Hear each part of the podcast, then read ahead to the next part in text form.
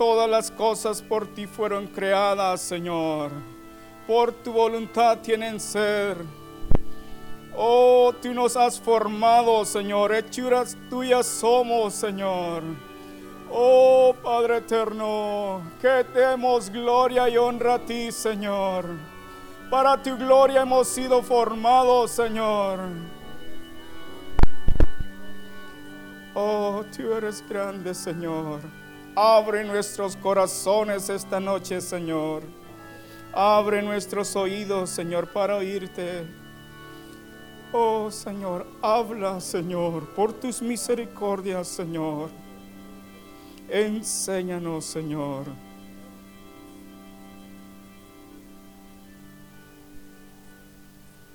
Hazlo, Padre eterno. Pueden sentarse.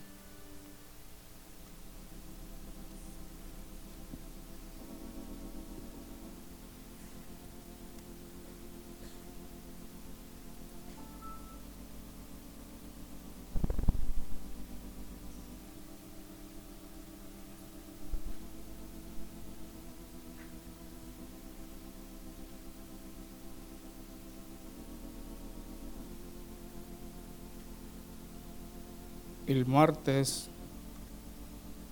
tuvimos un accidente con una persona que tenía 21 días de estar trabajando. Y un accidente bien sencillo. ¿Quién no puede cortar con tijera? Levanten la mano. Desde chiquito nos enseñan a cortar, a hacer recortes. Pues este persona se cortó el dedo, ¿verdad? Cortando tela, no sé cómo metió el dedo, se lo cortó. Entonces le dieron incapacidad. Entonces me decía un compañero, ¿cómo le va a poner un procedimiento a él que cómo se corta si todos sabemos si en el momento que me estoy cortando yo voy a sentir y no voy a cortarme? Porque eh, el de seguridad puso falta de procedimiento, de enseñanza de cómo se cortar.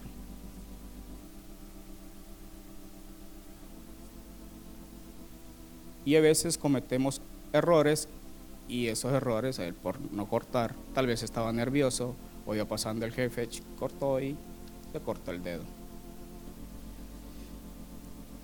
Un fallo de estos es algo sencillo, puede perder un dedo, pero un fallo en un producto puede ser un producto defectuoso, una segunda, una tercera. Y hay límites, o sea, hay límites de los cuales nosotros podemos movernos. Fuera de esos límites, cualquier cosita que hagamos es considerada como un fallo, un error.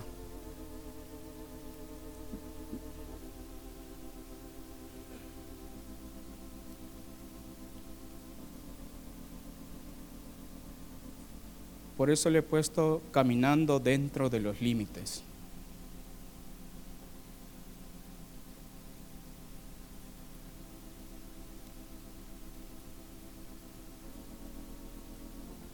Ha estado una palabra dando vueltas de Génesis 17.1. ¿Qué dice?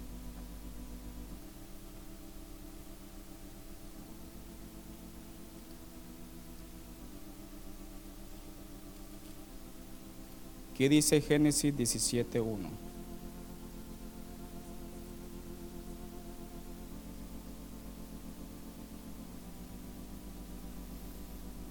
Ah, ya está ahí, muy bien. Era Abraham de edad de 99 años cuando le apareció Jehová y le dijo, yo soy el Dios Todopoderoso. Era Abraham de 99 años. Generalmente en las empresas cuando una persona es ya mayor, dice esta, esta persona viene ya amañada, ya trae todas sus cosas, así que no lo contratamos, contratamos gente joven. Era Abraham de 99 años. Entonces nosotros no lo contrataríamos. Cuando le apareció Jehová y le dijo, yo soy el Dios Todopoderoso. Si Abraham se queda ahí, dijo, ah, sí, cierto, tú eres el Dios Todopoderoso. Pero la siguiente cosa que le va a decir lo estremece. Y le dice, anda delante de mí y sé perfecto. Le podemos exigir a una persona de 35, 40, 50 en una empresa, usted tiene que hacer las cosas perfectas. Abraham se quedó meditando, anda delante de mí, sé perfecto. Pero la primera palabra que Dios le dice, yo soy el Dios todopoderoso. Y eso es lo que Abraham escuchó, yo soy el Dios todopoderoso. Y tú vas a andar delante de mí siendo perfecto. La palabra perfección para Dios es un concepto diferente al concepto que tiene el hombre. Pero no solo a Abraham se le pide ser perfecto, sino a quién.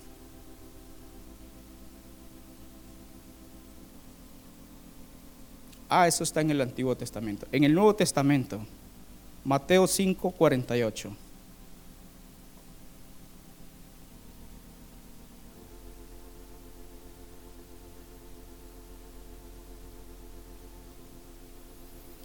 Sed pues vosotros perfectos, como vuestro Padre que está en los cielos es perfecto. La misma palabra se le repite a los discípulos. Sed pues vosotros perfectos como vuestro Padre que está que está en los cielos es perfecto. Los discípulos como estaba Pedro y Andrés, Jacobo y su hermana Juan, Felipe, Bartolomé, Tomás, Mateo, el publicano, Simón el cananista, Judas. Cada uno tenía diferentes caracteres y había sido formado de diferente manera. Imagínense, sed pues vosotros perfectos como vuestro Padre que está en los cielos es perfecto. ¿Y qué dirían los discípulos? Ah, también nosotros tenemos que ser perfectos. ¿Y cómo voy a llegar a ser perfecto? ¿Qué hago, Señor?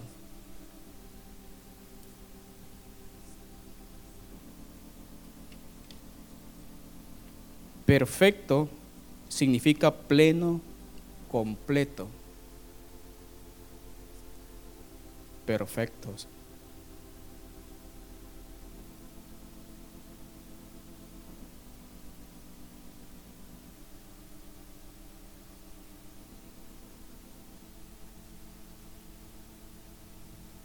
Todos buscamos lo mejor de lo mejor.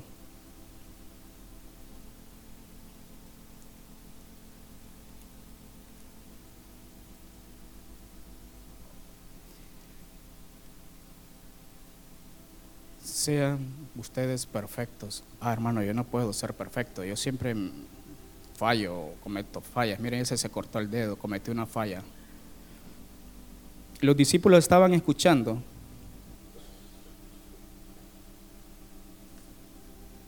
Varios capítulos más adelante de cuando los los discípulos escucharon, sed vosotros perfectos, en Mateo 19, un hombre se le acerca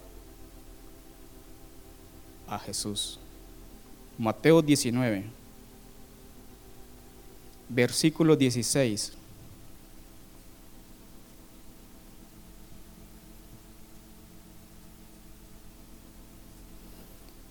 Entonces vino uno y le dijo, Maestro bueno, ¿qué bien haré para tener la vida eterna? Él le dijo, ¿por qué me llamas bueno? Ninguno hay bueno sino uno, Dios. Mas si quieres entrar en la vida, guarda los mandamientos. Sigue el pie de letra sus mandamientos. Y le dijo, ¿cuáles? Y Jesús dijo, no matarás, no adulterarás, no hurtarás, no dirás falso testimonio, honra a tu padre y a tu madre, y amarás a tu prójimo como a ti mismo. Los discípulos estaban escuchando lo que el Señor le estaba diciendo a este joven rico. El joven le dijo, ah, todo esto lo he guardado desde mi juventud. ¿qué más me falta? ¿Cómo estaban los discípulos cuando miraron a ese joven rico? Bueno, y este ha guardado todos los mandamientos y está preguntando qué más le falta, qué, qué más quiere, qué más le falta. Este es, ya se ganó el cielo. ¿Qué más le falta? Él dije, ¿qué más me falta? Ya todo eso yo lo he hecho. Y si nosotros estuviéramos a, a par de los discípulos, diríamos, bueno, este mejor que lo entren de un solo. Los discípulos se sintieron menos que este joven rico. Jesús le dijo, si quieres ser, ¿qué le dije? Si quieres ser perfecto. Si quieres ser perfecto, anda, vende lo que tienes y dalo a los pobres y tendrás tesoros en el cielo y ven y sígueme. Oyendo el joven esta palabra se fue triste porque tenía muchas posesiones. Él dijo, con esto sí dijo, tú eres un buen cristiano, así que ven, es, no tienes nada que hacer. Él le dio en lo que, en la llaga, o sea, donde él más tenía su corazón. Entonces le dice, vende todo lo que tienes y dalo a los pobres y tú ven y sígueme. Pero ¿qué le dijo? Si quieres ser perfecto, porque ¿qué más me falta? Ah, sí, Señor, yo quiero ser perfecto. Bueno, te falta una cosa. Vende todo lo que tienes, dalo a los pobres y sígueme.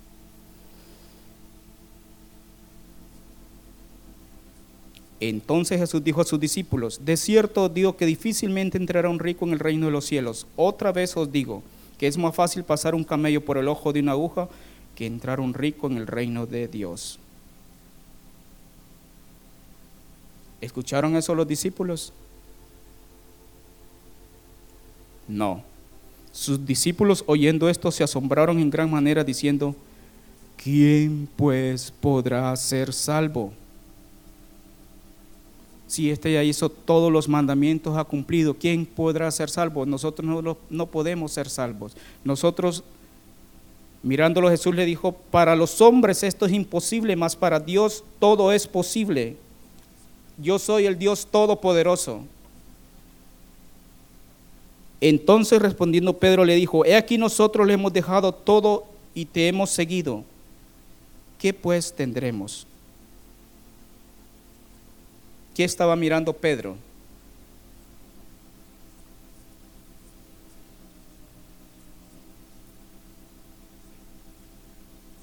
Jesús le dijo, de cierto digo que en la regeneración, cuando el Hijo del Hombre se siente en el trono de su gloria, vosotros que me habéis seguido también os sentaréis sobre doce tronos para juzgar a las doce tribus de Israel.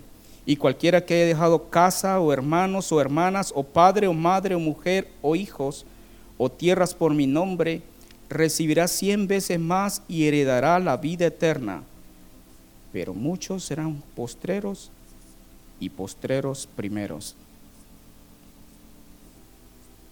Si quieres ser perfecto, lo que es imposible para los hombres es posible para Dios. ¿Es posible para nosotros andar en la perfección? Para nosotros tal vez es imposible. Quiero que miremos un video, una presentación. En la empresa tenemos un defecto que es la variación de ancho, ¿verdad? Nosotros tenemos, digamos, una tela tiene 24, 28 ah, pulgadas, ¿verdad? Entonces tiene que ir todo bien perfecto, bien dentro de unos límites. Entonces, cualquier cosa que se pase, ah, yo lo voy a pasar a 30, que diga alguien, yo lo quiero pasar a 30, no, dice 28, pero lo voy a pasar a 29. ¿Es, ¿Es, bueno eso? Cuando la lave, usted va a tener que, ah, qué socado me queda esto porque se abrió más de la cuenta. Entonces su encogimiento va a ser mayor. Entonces, la gente se le pide 28, ancho 28. Usted tiene que andar en 28, un cuarto, 27, tres cuartos, más menos un cuarto. Esos son los límites. A nosotros nos ponen más menos un cuarto. Nunca hemos cumplido. El 30% de todo lo que se ha hecho en el ancho 28 está malo, está afuera. Eso es el ser humano.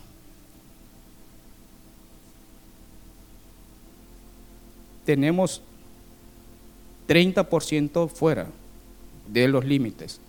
Entonces todo lo que está dentro de sus límites está bueno. Y estaremos nosotros dentro de esos límites.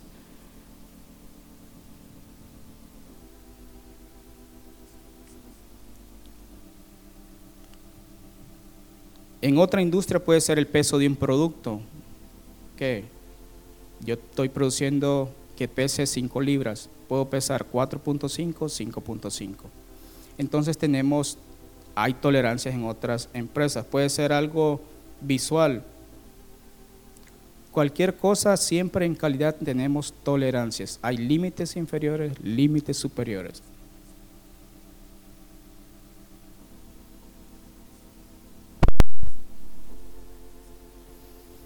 ¿Lo tiene?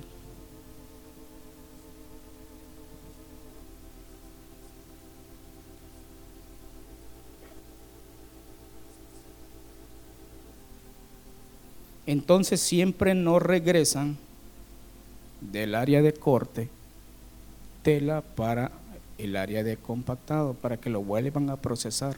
Entonces el 30% regresa. La falla. Entonces ¿Y por qué fallamos? Ah, porque a veces lo abren 28 y medio, 29. Entonces, entonces la empresa ha invertido y compró un controlador de ancho que vale 25 mil dólares para la máquina. Y vender eso, 25 mil, 30 mil dólares, ah, no están aquí en la bolsa. Sí, lo voy a comprar, dijo el dueño, porque sí, yo miro que no, hay que venderlo ¿Cómo se vende? ¿Cómo lo vendemos? Ah, pues tengo que demostrar lo que nosotros hacemos con lo que hace este equipo.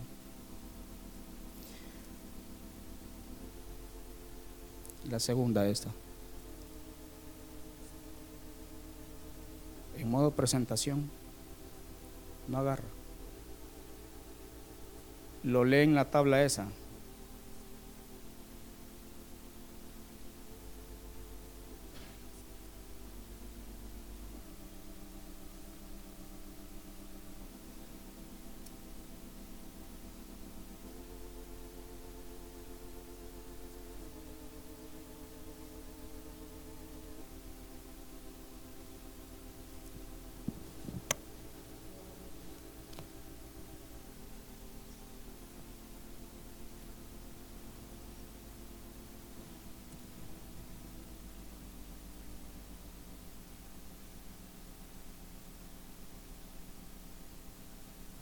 Ok. Las empresas de clase mundial aquí buscan la excelencia. Entonces hay una tabla para saber en qué porcentaje de estamos de cuántos defectos estamos tirando. Digamos, dos sigmas, dice aquí, son 308.537 partes por millón malas.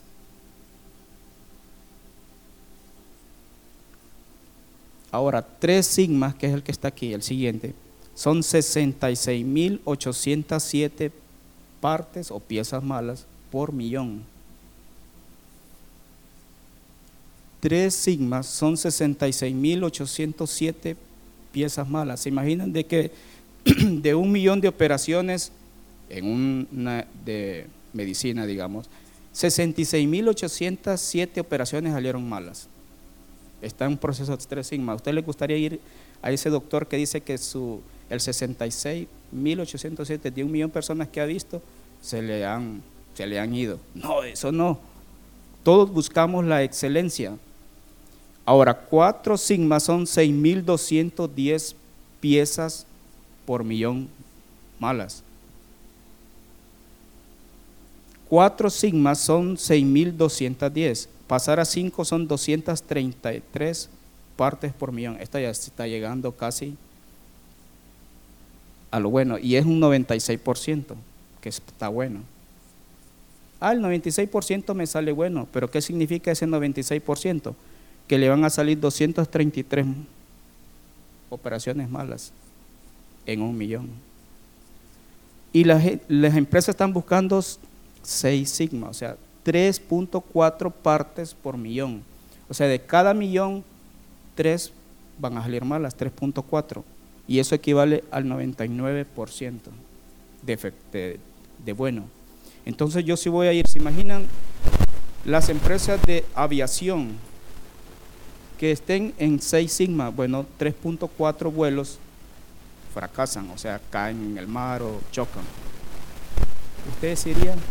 O, o este es el 78. No, ustedes tienen que ver cuánto, cuánto de bueno tienen ellos. Ah, ellos son 6, 6 sigma, 3.4. Pero eh, hay empresas que tienen que alcanzar el 100%, 99.9. Tienen que pasar de esto en un millón. Usted dice, ah, ¿se puede lograr? Sí. En el siguiente, el siguiente slide Esto es actualmente, ¿verdad? Este es el límite inferior 27.75. Este target es el ancho 28 y 28 en cuarto. Esto es como estamos actualmente. Entonces, 26.7% está malo, 267.080 puntos está fuera de medida deseada lo que el cliente. Entonces las máquinas actualmente está así. Se compró el equipo, en la siguiente este. Y miren cómo está, dónde están los límites, aquí, aquí en la orilla y aquí está el otro. ¿Y dónde están las mediciones? Aquí. Casi perfecto, ¿verdad? 0% salió fuera de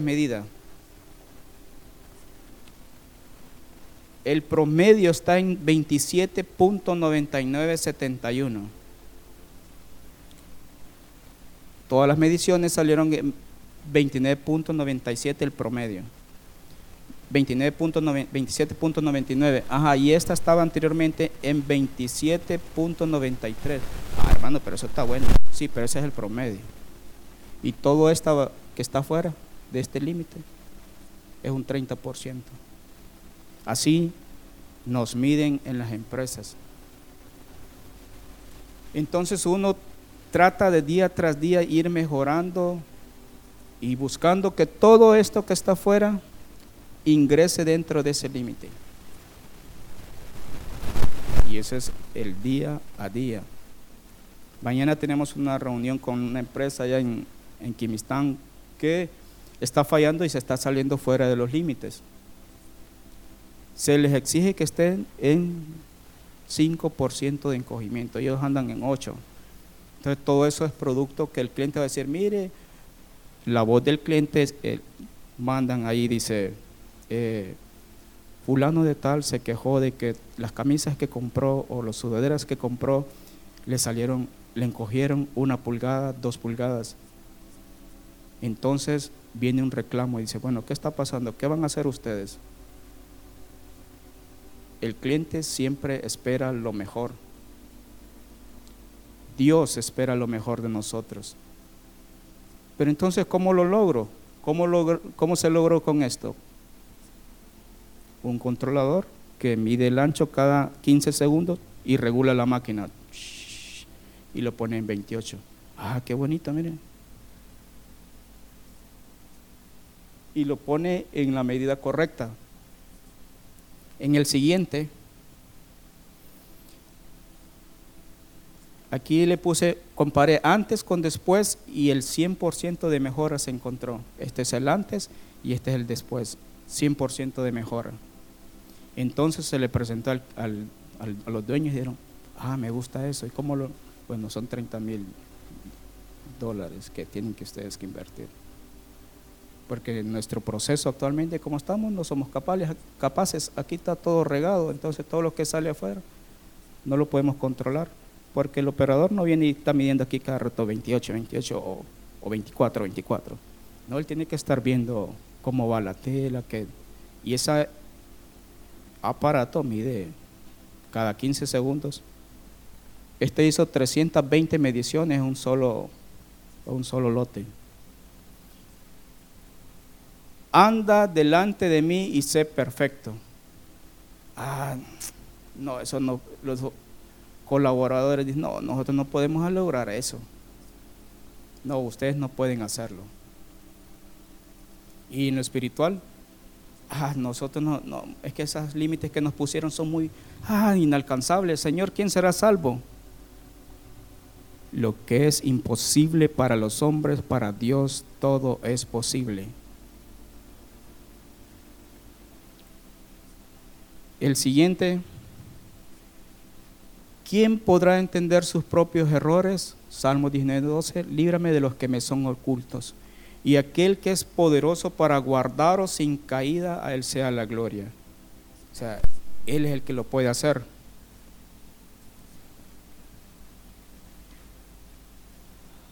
Hay una, un método de que evita que nosotros cometamos errores. Digamos ese que se cortó la mano o el dedo. ¿Cómo evitar que, ah, que ya no se corte el dedo? En 1960 un hombre en Japón vino y dijo, no, les voy a poner un método anti-error, un sistema anti-fallas que no puede fallar porque lo detiene. Y este es un video este. Aquí play.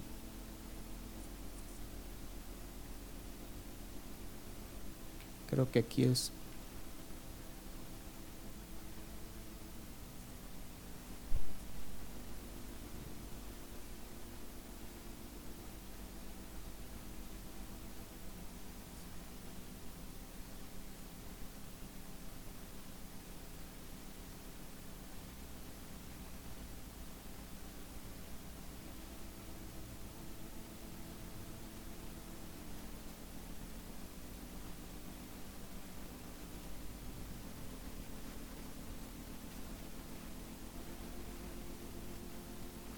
clic así, chic, chic.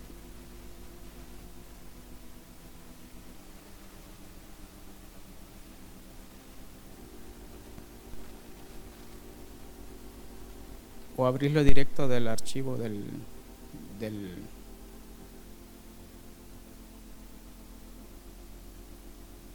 de la USB. Eh, cualquiera de las dos.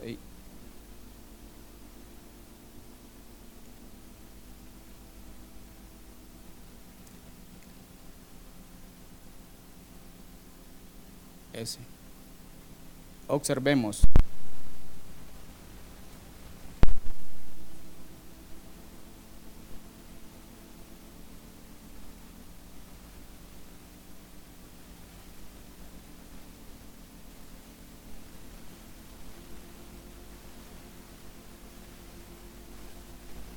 Él tiene que colocar de cada parte eh, todas las cosas que lleva, ¿verdad? Si se le olvida algo, no, yo no quiero colocar esto. Él lo puede hacer y, dejarlo de hacer. Pero hay luces que le dicen qué es lo que tiene que hacer. Él viene, agarra uno, se le pone en rojo, ok, ya tiene los dos, agarra el folleto de instrucciones, y aquí ya se le puso en verde el primero, se le abrió la compuerta de arriba, se abrió la otra, este de aquí, agarra aquí, agarra este de abajo y de agarra al final este y lo pasa.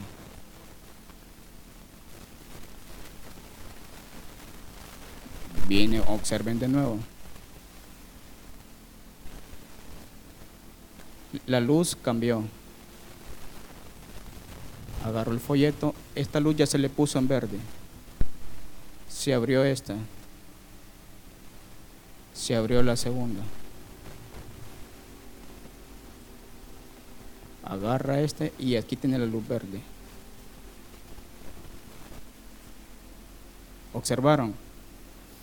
Pero ¿qué pasa si él dice, ah, no, esto no me gusta, esta cosa, yo no voy a agarrar de esto?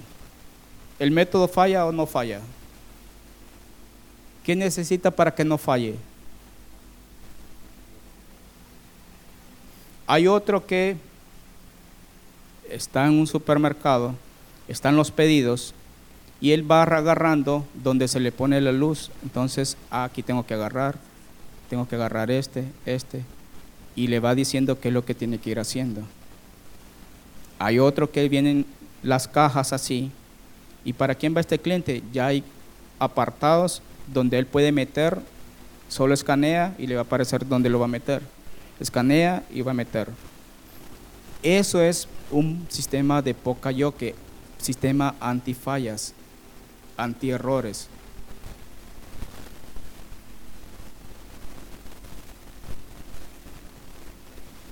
Pero ¿qué es lo que necesita hacer la persona para que no falle?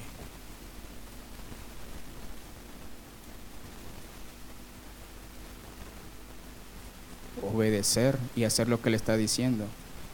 Porque él no si él no obedece, ahí le pueden poner, mire, usted tiene que estar aquí. Si usted lo hace conforme a eso, usted va a hacerlo perfecto, va a hacerlo bien. En la vida cristiana, la obediencia nos hace meter dentro de los límites. Si obedecemos, vamos a estar dentro de los, de los límites. Es muy sencillo. La obediencia. Errar en el blanco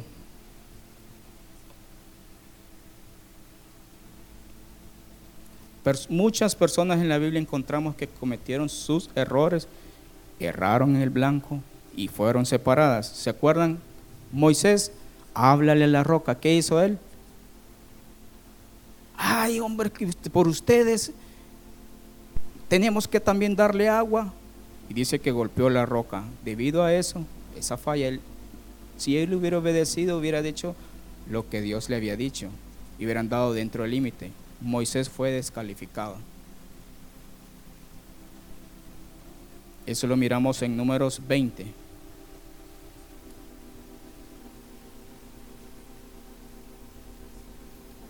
Entonces día tras día tenemos que ir buscando cosas que nos hagan no cometer errores. 26.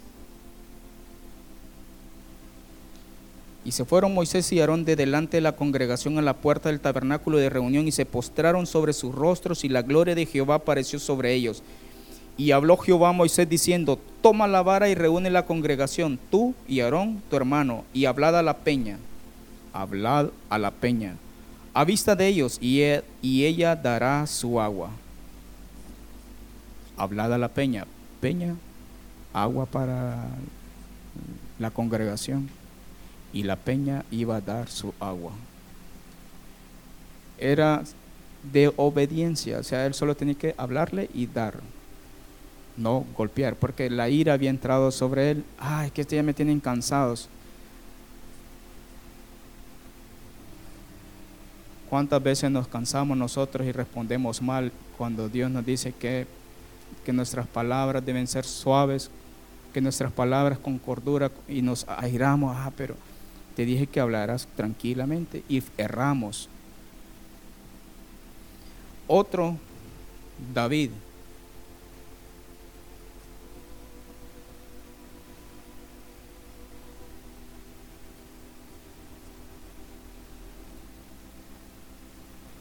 Él se le ocurre censar al pueblo. Vamos a censarlos. Vamos a contarlo a ver cuántos hay. Y dice que vino una gran mortandad sobre Israel.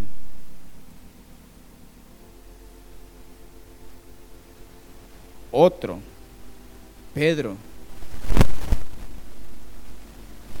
Pedro niega a su maestro. No, no, no, él cometió el error. Ah, yo no lo voy a negar. Eh, yo prometo no negarte, Señor. Cuando todos se escandalicen, yo no me voy a escandalizar.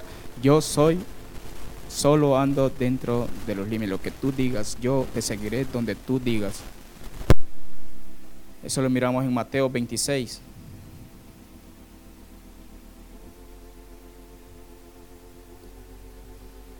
Hay errores que nos pueden costar la vida.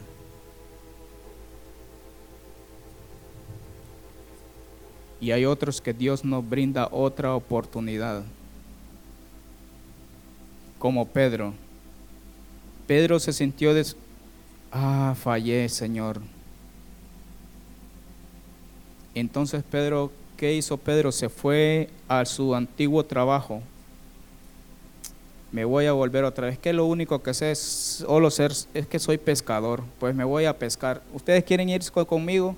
Ah, vámonos nosotros también. Si de ahí de todas maneras somos pescadores. ¿Qué sabes tú hacer? Ah, yo pescar. Y tú, yo voy a hacer las redes. Yo costuro. Y regresaron al antiguo trabajo.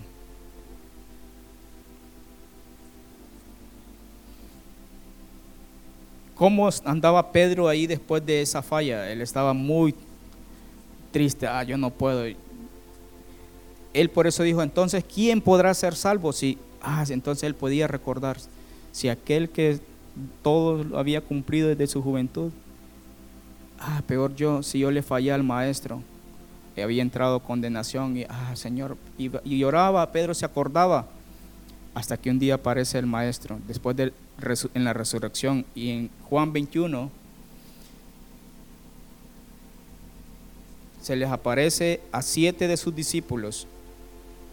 Y después de haber comido en el 15, cuando hubieron comido, Jesús dijo a Simón Pedro, Simón, hijo de Jonás, ¿me amas más que estos? Le respondió, sí, Señor, tú sabes que te amo. Él le dijo, apacienta mis corderos. Volvió a decirle la segunda vez, Simón, hijo de Jonás, ¿me amas? Pedro respondió, sí Señor, tú sabes que te amo. Le dijo, pastorea mis ovejas. No le dijo, regresa a pescar. Si tú me amas, pastorea mis ovejas. Le dijo la tercera vez, Simón, hijo de Jonás, ¿me amas?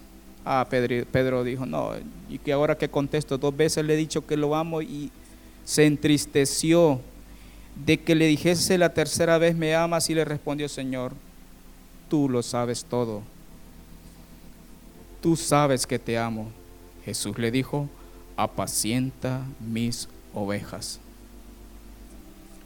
Hay una nueva oportunidad para ti de demostrar tu amor hacia mí. Dios le brinda otra oportunidad. Pedro, ¿me amas? Sí, Señor, yo voy a dar tu vida por ti. Ya no dijo, sí, yo voy a ir. Señor, tú sabes todo. Tú lo sabes, Señor. ¿Cómo cuando a un empleado viene y se le dice, no, usted va para afuera, usted no sirve? Entonces aquel empleado, ¿y qué fue lo que yo hice? Bueno, mire, usted falló en esto, esto y esto. Es cierto. Sí, es cierto, saqué piezas malas. A la gente se le cobra por todos los errores. Ah, mire, se le va a dar otra oportunidad. ¿Cómo creen que está esa persona cuando le brinda otra oportunidad? Ah, él dice, ah, estoy muy agradecido. Máxime si necesita el trabajo porque tiene que llevar comida a su familia. ¿Cómo se siente? Gracias, muchas gracias. Voy a dar todo y voy a tratar de hacerlo mejor. Entonces, cuando uno mira la actitud de esas personas, ah, vale la pena darle la oportunidad. Pero si se le da la oportunidad y vuelve a fallar, ¿qué, harían ustedes? ahí sí, hermano, lo voto. ¿Qué haríamos?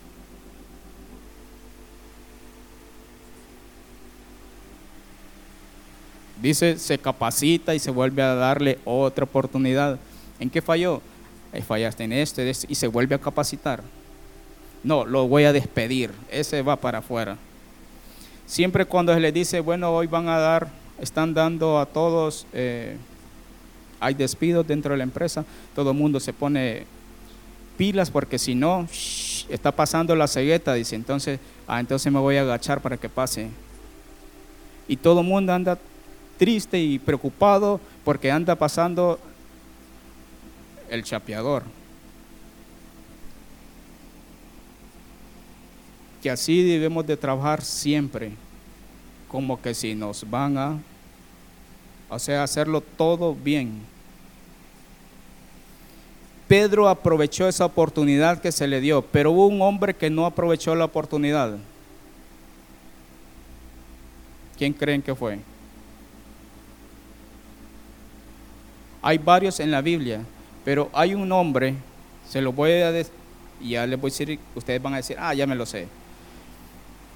Un hombre vino y empezó a ver que tenía algo dentro de su corazón contra esta persona porque le habían quitado a su familia lo que realmente por su descendencia en descendencia todos iban a heredar. Pero de repente este vino y dijo, ah, este lo quitó.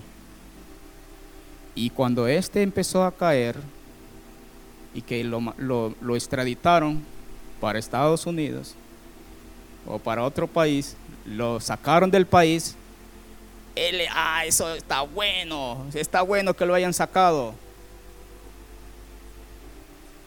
Lo estoy comparando con la vida real. Adivinanza.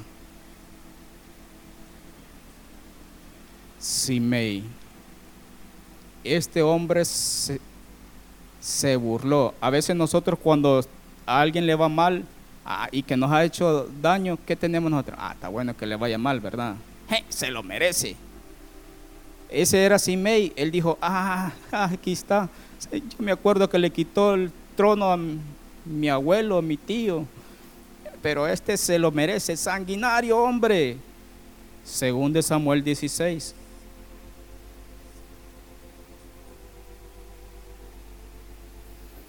Era tanto su enojo que no le bastó las palabras, sino que le tiraba piedras. ¿A quién le gusta que le tire piedras? ¿Y quién no se va a enojar que le tiren una piedra? Según de Samuel 16, el versículo 8. Y vino el rey David hasta Baurín, y aquí salía uno de la familia de la casa de Saúl el cual se llamaba Simei, hijo de Gera, y salía maldiciendo. O sea, salía dando voces y arrojando piedras contra David, y no eran piedritas que de hule, ¿va? que le pegan y rebotan. Y contra todos los siervos del rey David, y todo el pueblo y todos los hombres valientes estaban a su derecha y a su izquierda. Toda la escolta real estaba con el rey David. Ajá, y tirando piedras a una persona, ¿cómo cree que pusieron ellos? Tirándole piedras al rey, o sea, y la escolta estaba a la derecha y a la izquierda. Y decía Simei maldiciendo, fuera, fuera, hombre sanguinario y perverso, Jehová te ha dado el pago de toda la sangre de la casa de Saúl en lugar del cual has reinado, y Jehová ha entregado el reino en manos de tu hijo Absalón y hete aquí sorprendido en tu maldad porque eres hombre sanguinario. Que alguien le diga así. Y usted, ay, qué lindo lo que me está diciendo, me está alabando, me gusta. Entonces Abisai, hijo de Sarbia, dijo el rey, ¿por qué maldice este perro muerto a mi señor el rey? Te ruego que me dejes pasar y le quitaré la cabeza. Los, la escolta que él llevaba dijo, bueno, ¿y este qué le está pasando? Deja que le corte la cabeza. Ellos se enojaron mucho. Y el rey respondió, ¿qué tengo yo con vosotros, hijos de Sarbia? Si él así maldice es porque Jehová le ha dicho que maldiga a David. ¿Quién pues le dirá, ¿por qué lo haces así? Y dijo David a Abisai y a todos sus siervos, He aquí mi hijo que ha salido de mis extrañas, acecha mi vida. Cuanto más ahora un hijo de Benjamín, dejadle que maldiga, pues Jehová se lo ha dicho. Quizá mirará Jehová mi aflicción y me dará Jehová bien por sus maldiciones de hoy. Y mientras David y los suyos iban por el camino, Simei iba por el lado del monte delante de él, andando y maldiciendo y arrojando piedras delante de él y esparciendo polvo. Y el rey y todo el pueblo que con él estaba llegaron fatigados y descansaron allí. Fatigados porque aquel le tiraba piedras tenían que salir a la carrera o tenían que cubrirse. Ah, este y aquel iba detrás tirando piedras. Ah, el rey quiere que le tiren, sigan tirando piedras. Muchas veces nuestro corazón contra alguien que, que se ha levantado y dijimos nosotros, y le va mal, ¿qué decimos? Ah, está bueno que le vaya, ¿verdad? se lo merece. Miren, ah, ahí está, por eso es que está yendo mal. Y cuando salen esas expresiones tenemos el corazón de Simei. ¿Qué merecemos? La muerte. No iba a pasar mucho tiempo cuando se le da vuelta la tortilla. ¿Qué harían ustedes? Cuando él regresa otra vez a su posición, si lo han sacado de un puesto de trabajo y de nuevo regresa y ahora es su jefe, ¿qué diría usted? Ahora sí me tengo que portar bien.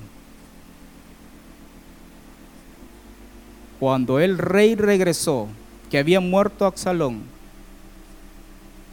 él cambia la cara. ¡Ay, viene mi señor el rey! ¡Qué bueno que vino! Eso está en el versículo 17.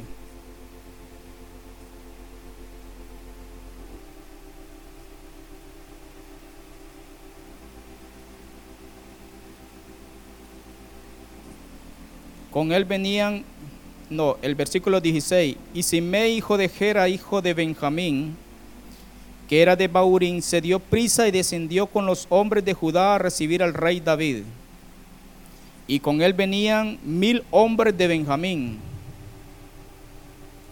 Asimismo Siba, criado de la casa de Saúl, con sus quince hijos y sus veinte siervos, los cuales pasaron el Jordán delante del rey.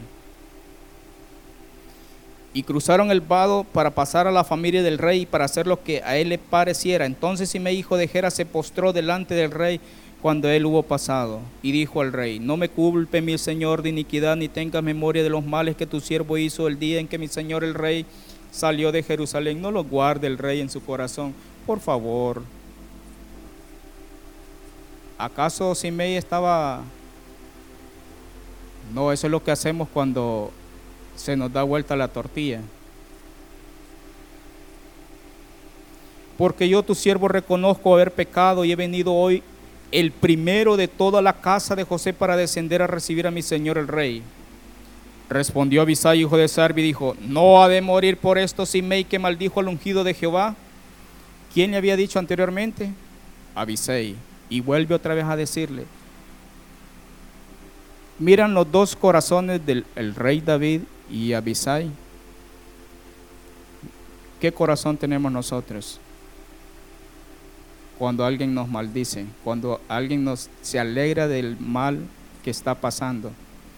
¿Qué es lo que cuál es nuestra actitud?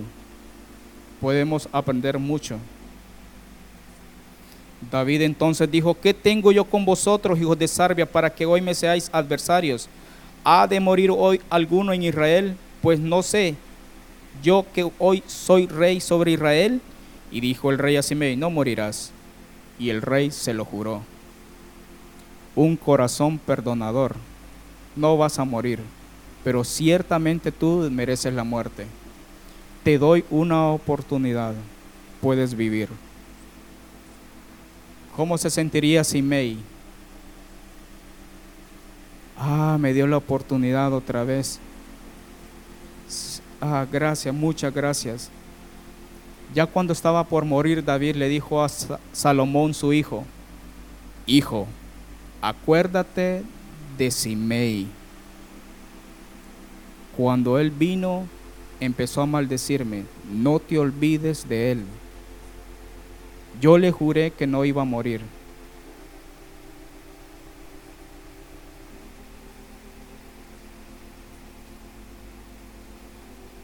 Primero Reyes 2.36.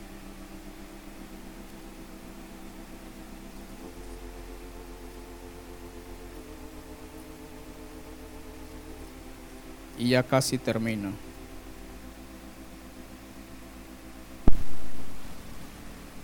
Después envió el rey a venir e hizo venir a Simei y le dijo, edifícate una casa en Jerusalén y mora ahí y no salgas de ahí a una parte ni a otra, porque sabe de cierto que el día que salieres y pasares el torrente de Cedrón, sin duda morirás y tu sangre será sobre tu cabeza. Y Simei dijo al rey, la palabra es buena como el rey mi señor ha dicho, así lo hará tu siervo. Y habitó Simei en Jerusalén muchos días. le dieron otra oportunidad. El rey David le dio una oportunidad, Salomón le dio otra oportunidad. Nada más que tiene que estar en los límites, en Jerusalén, no salirte de aquí.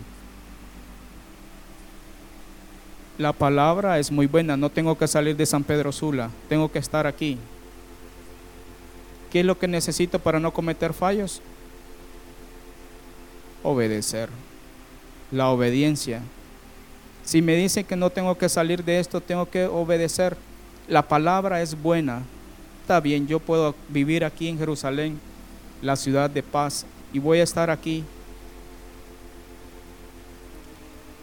Tres años pasaron cuando dos de sus siervos habrían escuchado la palabra del rey, pero ellos huyeron y se fueron a otra ciudad. ¿En tres años se le puede olvidar lo que se le ha dicho? No, ¿verdad?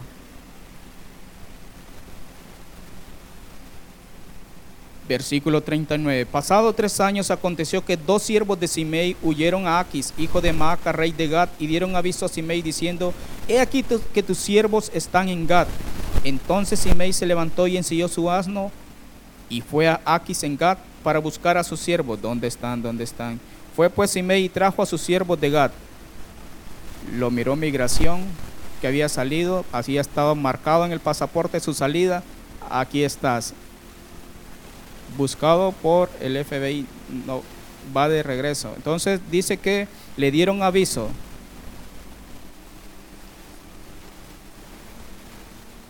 Luego fue dicho a Salomón que Simei había ido de Jerusalén hasta Gad y que había vuelto. El rey tiene ojos por todas partes. Entonces el rey envió e hizo venir a Simei y le dijo, no te hice jurar yo por Jehová y te protesté diciendo, el día que salieres y fueres acá o allá, sabe de cierto que morirás. Y tú me dijiste, la palabra es buena, yo la obedezco. Obedezco, ahí sale la palabra obediencia. Yo la obedezco. ¿Por qué pues no guardaste el juramento de Jehová y el mandamiento que yo te impuse? Dijo además el rey a Simei, Tú sabes todo el mal el cual tu corazón bien sabe que cometiste contra mi padre David. Jehová pues ha hecho volver el mal sobre tu cabeza, y el rey Salomón será bendito, y el trono de David será firme perpetuamente delante de Jehová. Entonces el rey mandó a Benaía, hijo de Joyada, el cual salió y lo hirió.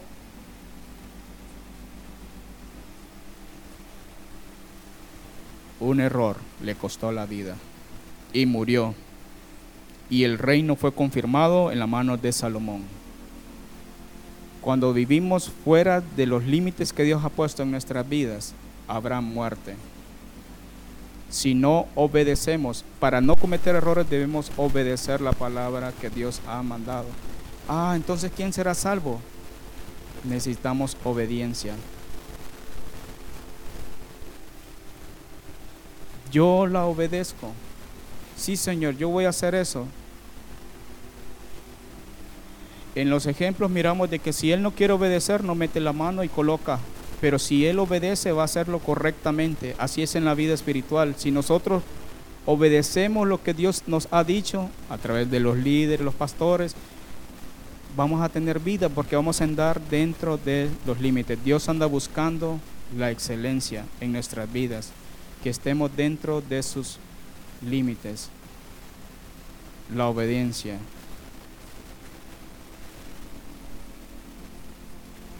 Los errores nos costarán la vida cuando nos salimos fuera de los límites. Y nosotros podríamos decir, ah, pobrecito Simei, es que él solo iba a traer a los dos siervos. La culpa lo tienen los siervos. ¿Por qué se fueron? Por culpa de ellos murió él no obedeció la palabra y a causa de eso pereció. Que caminemos a la luz de su palabra en obediencia. Puestos en pie, cantemos. Te doy a ti todo mi corazón.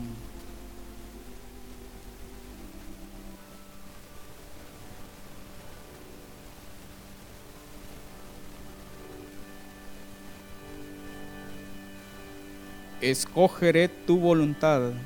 Muchas veces obedecer es rendir nuestra voluntad y escoger su cruz. No negarnos a lo que somos y decir, sí Señor, voy a obedecerte. Te doy a ti todo mi corazón.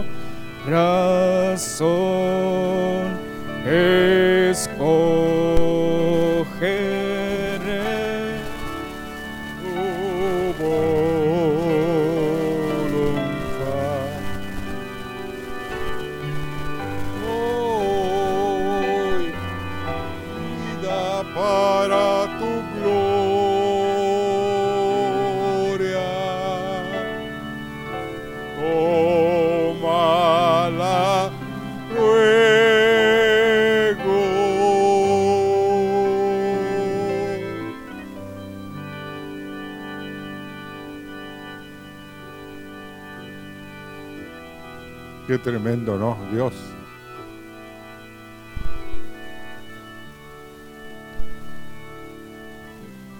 Hace poquitos días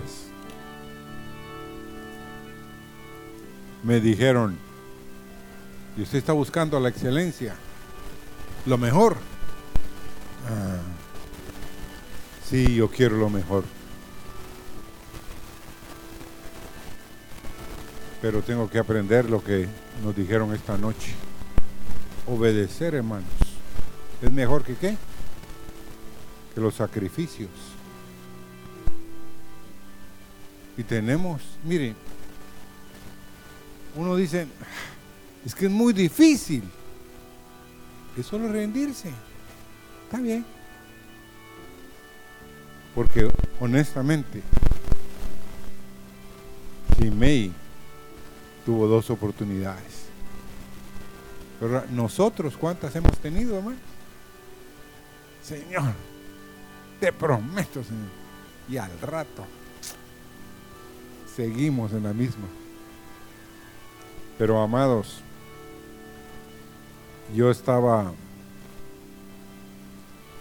pues fuera y yo oí el mensaje del hermano Abel con respecto a las ciudades de refugio que Dios ha puesto a huir